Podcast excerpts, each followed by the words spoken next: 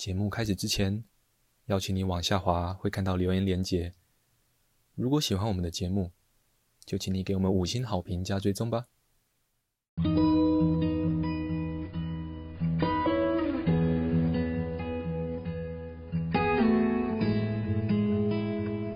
我们是华人正念检查中心，欢迎收听正念好给力。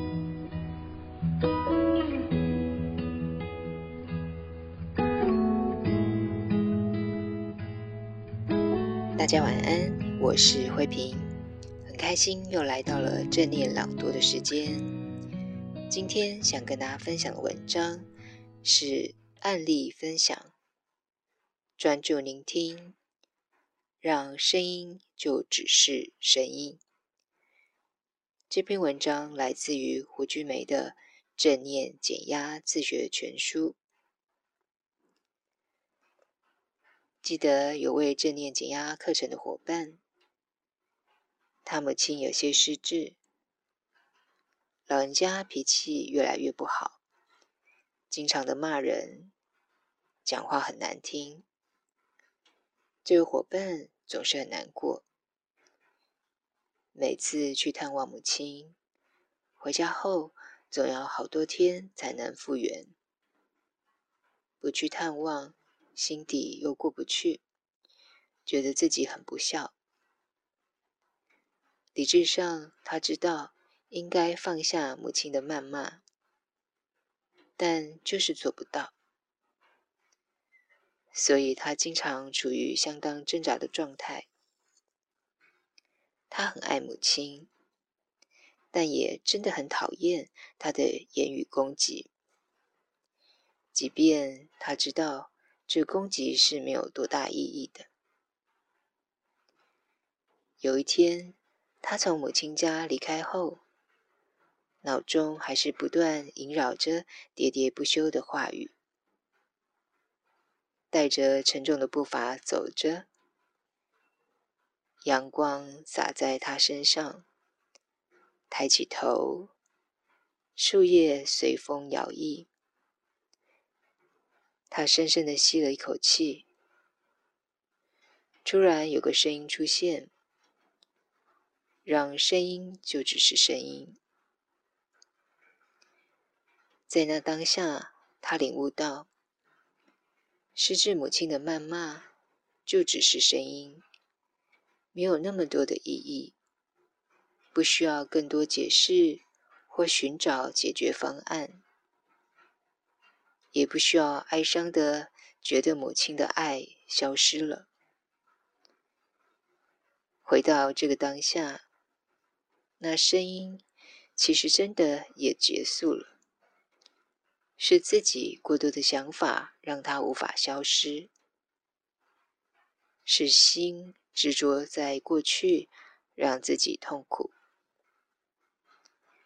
他刻意的把注意力带回到当下。深深的呼吸，领受每口气息的进与出，领受行走中身体的感觉，领受周围的阳光与微风。此后，他更知道如何面对与承接这非理性的谩骂。从此。母亲的声音不再控制或左右他一整天的情绪。另一个伙伴的情况几乎相反。他在练习中才发现，要好好专心的聆听，原来如此不易。在日常生活，大多数的状况都是随便听听，自觉掌握到重点后。就不再专心听了。尤其身为高阶主管的他，习惯发号施令，大多是别人听他的，哪轮得到他听别人的？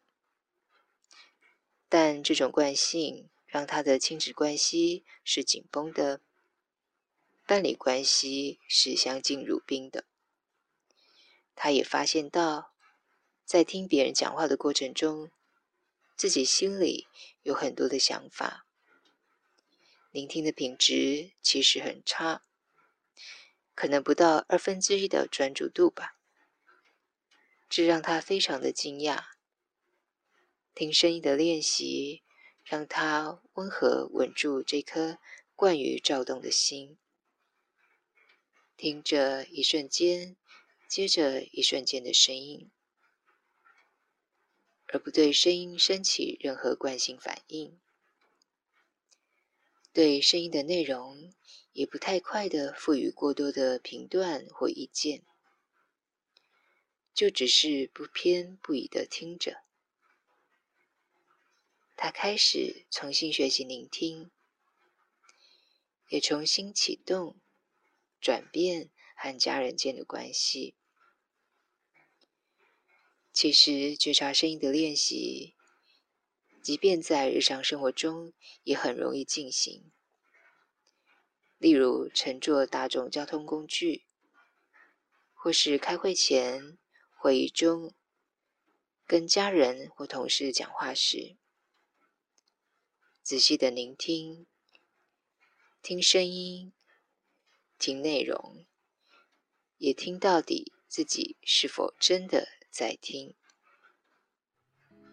今天的分享就到这里，祝福大家有个美好的夜晚，晚安喽。